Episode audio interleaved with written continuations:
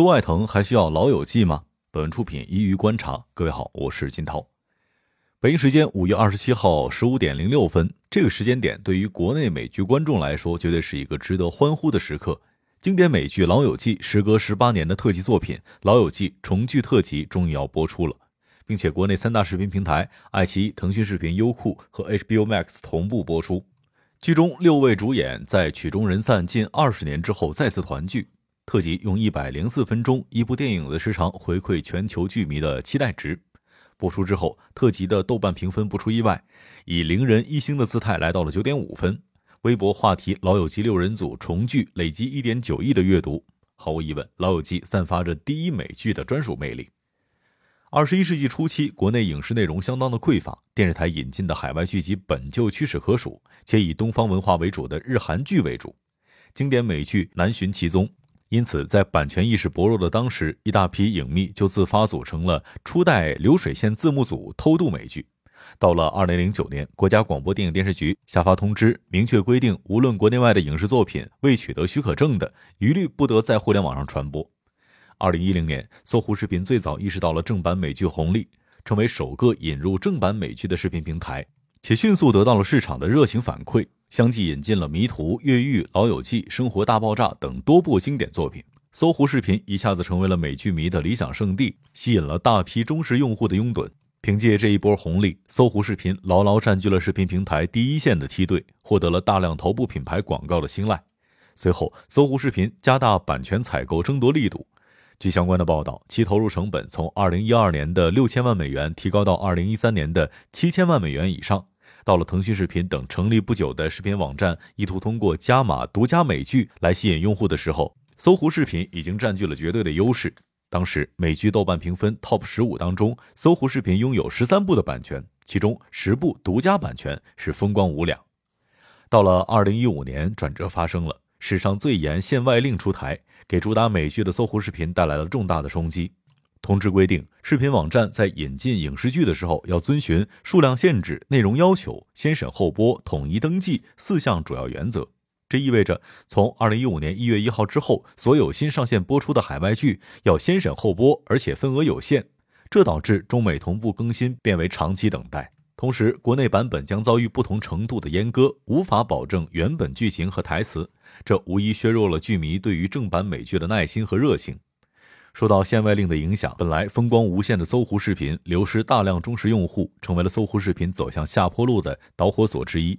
这之后，正版美剧市场陷入了瓶颈期，漫长的引进过程、生硬的官方翻译、不和谐的内容改动和删减而来的阉割版，再加上单部美剧正版资源还分散在多家平台，这让正版市场逐渐失灵。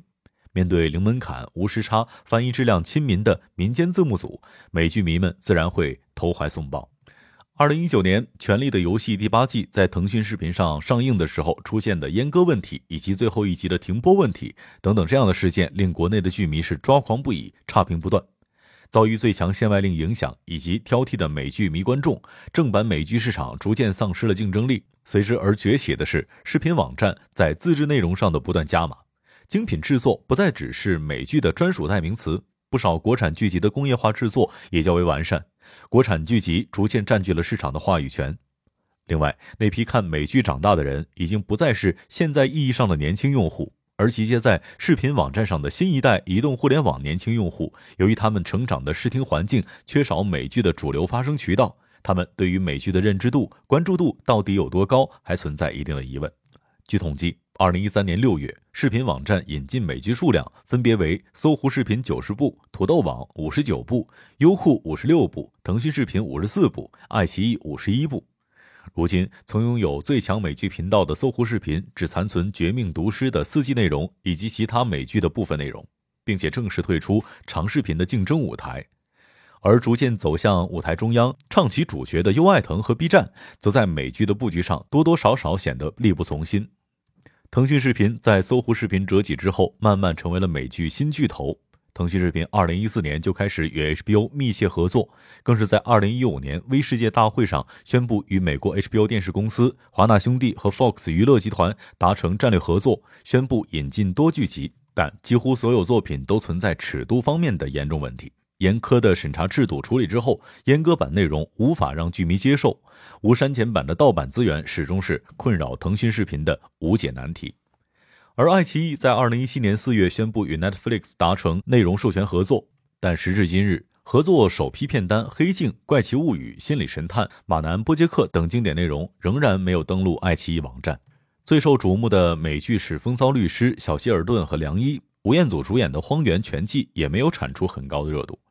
最高热度的仅达一千四百左右的美剧表现，可以看得出来，着实乏善可陈，竞争力有限。优酷在美剧领域的投入可以说中规中矩。二零一五年，优酷与迪士尼达成合作协议；二零一七年，又与 NBC 环球、索尼影视的合作，将进一步丰富优酷的内容库。截至目前，没有相关的美剧项目落地合作。如今，《神盾局特工》《女子监狱》等经典美剧均已下架，较受瞩目的便是《生活大爆炸》的两集内容了。而被行业认为在向前三位置发力的芒果 TV，在电视剧分裂之下，并没有美剧的条目。除此之外，B 站则是首先选择在日剧上海量购入版权，日剧也更符合平台二次元用户的需求。而美剧方面，独家热门内容只有《杀死伊夫全集》。从国内视频网站的漫不经心也能够看得出来，美剧内容的流量红利时代已经结束了。现阶段的美剧转变成了潜藏着圈层流量。以这一次的《老友记》重聚特辑为例，截至目前，腾讯视频的播放次数在一百八十万左右，这个数据甚至比不过大部分靠标题和类型等元素博噱头的网络电影单日成绩。但是，美剧内容这个赛道，即便早不是现阶段的流量中心，对于优爱腾而言，还是不能放弃。内容分众时代，忠实的美剧迷仍有着不可忽视的力量。